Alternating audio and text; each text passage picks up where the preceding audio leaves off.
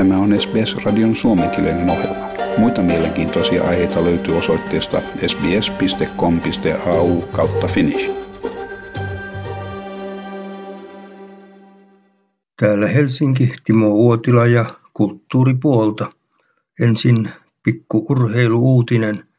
Suomen miesten jalkapallon A-maajoukkue nousi Irlantia vastaan napatulla voitolla ainakin hetkellisesti oman lohkonsa kärkeen. Tällä 1-0 voitolla huuhkajien voittomaalista vastasi Fredrik Jensen, joka pamautti kansojen liigassa jo 3. perättäisen maalinsa.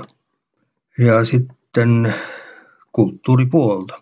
Aurora voitti parhaan elokuvan Jussin. Sen tuottaja Max Malka sanoi, kun erilaiset äänet pääsevät kuuluviin, ei yhtäkkiä ole enää meitä ja heitä. Aurora voitti 7 ja koirat eivät käytä housuja 6 Jussi-palkintoa. Suomalaisen elokuva-alan tärkeimmät palkinnot Jussit jaettiin Helsingissä, vaikka onkin korona-aika. Ja parhaan elokuvan siis voitti ennakkosuosikki Mia Tervon ohjaama elokuva Aurora. Elokuvaa juhli noin 340 Suomen elokuva-alan edustajaa. Tämä Jusseja eniten voittanut elokuva on kuvattu Rovaniemellä ja paikkakunta on Tervon mukaan kuin yksi elokuvan päähenkilöistä.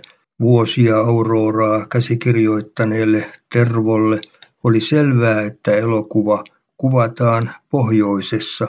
Hän halusi nostaa esille lappalaisen nuoren naisen mielenmaiseman. Ja matka pimeydestä valoon kotimaisen elokuvan suurena lupauksena pidetyn Rami Ramezanin uusi teos Ensi lumi pohjaa omiin kokemuksiin. Ensi-iltansa saaneen elokuvan pääosassa nähtiin Iranin suurin miestähti Shahab Osseini. Säveltäjä Jukka Tiensuu saa maailman tärkeimpiin kuuluvan musiikkipalkinnon. Täytyy osoittaa olevansa sen mittainen. Vihurin Sibelius-palkinnon saaja säveltäjä Jukka Tiensuu, hän on 72-vuotias, toivoo, että tunnustus antaa lisää vauhtia taiteelliseen työhön. Ja harvinainen näyttely esittelee muinaisen Egyptin kuoleman kulttia Aamos Rexissä. Egyptin loisto kaksoisnäyttely nähdään Helsingissä ja Tallinnan Kumussa. Egyptiläisten monikulttuuriset käsitykset kuoleman jälkeisestä elämästä jaksavat kiehtoa nykyihmistäkin. Tuntuu siltä, että koko egyptiläinen kulttuuri piehtaroi pitkälti tuon puoleisten asioiden parissa. Ja valtio on vetäytymässä tietotoimisto STT:stä. STT on odottanut jatkoa tappiollisen toiminnan tukemiseen. Liikenne- ja viestintäministeriön mukaan koronaviruksen takia mainostuloja menettäneiden medioiden tukeminen on tärkeämpi hanke. Ja Mikko Mannonen alkoi ensin kirjoitella lyhyitä kotkalaisia tarinoita Facebookissa. Hän halusi tietää, miltä Kotkassa puhuttu murre näyttää. Ne näyttivät omasta ja ilmeisesti muidenkin mielestä niin hurjilta kuin tykkäyksiä ja jakoja tuli. Tosi paljon, kertoo Mannonen. Kun kirjoituksia alkoi kertyä, joku ehdotti, että kirjoitukset pitäisi saada kirjaksi.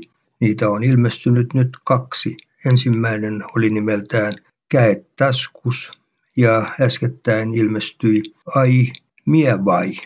Ja Jyväskylä peruu Valon kaupunkitapahtuman koronaviruksen vuoksi. Valon kaupungissa on käynyt vuosittain yli 100 000 vierailijaa.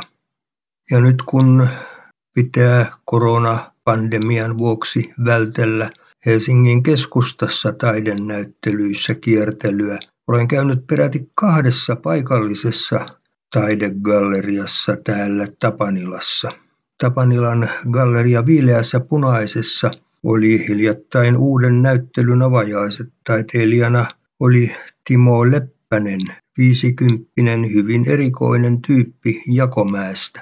Hän on maalannut etupäässä akryylitekniikalla erikoisen kokoelman etupäässä lemmikeistään kissoista. Hän rakasti Tero-kissaansa niin syvästi, että koko näyttelyn otsikkona on Tero ei tule enää kotiin. Yhdessä taulussa taiteilija ja Tero tapaavat uudelleen luurankoina. Ja yhtenä iltana kävin tuossa toisessa tapausgalleriassa Liisi Myllykankaan taidenäyttelyssä. Hänen 50 tauluaan oli valmistettu eräänlaisella grafiikkamenetelmällä levittämällä värit ensin levylle, josta ne siirretään sitten paperille peilikuvana.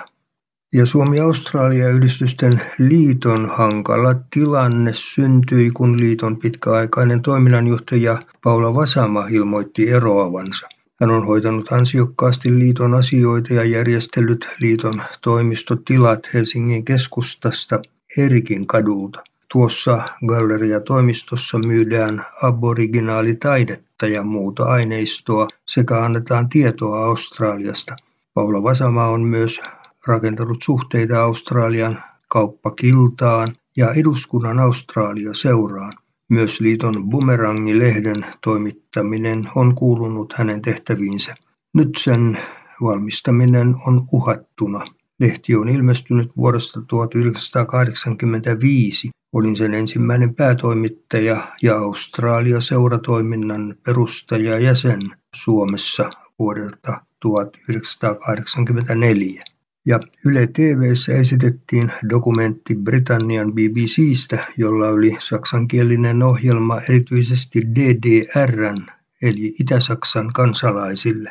He saattoivat lähettää salaisia kirjeitä ja kertoa ongelmistaan ohjelmassa Briefe ohne Unterschrift vuosina 1949-1974. Tuota toimintaa ohjattiin ja rahoitettiin ulkoministeriöstä Lontoosta, ja Itä-Saksan turvallisuuspalvelu Stasi yritti häiritä toimintaa. BBC:n kuuntelu oli Itä-Saksassa kiellettyä. Ja noina vuosina BBC:llä oli myös suomenkielisiä lähetyksiä. Sen toimituksessa työskenteli aikoinaan joukko johtavia suomalaisia journalisteja ja poliitikkoja, muun muassa Erkki Raatikainen ja Erkki Salolainen. Suomenkielisestä BBC:stä ja sen toimittajista on hiljattain julkaistu kirja. Täältä Suomen pimenevästä syksystä parhaat toivotukset sinne Australian etenevään kesään. Tykkää, jaa ja ota kantaa. Seuraa SBS:n suomenkielistä ohjelmaa Facebookissa.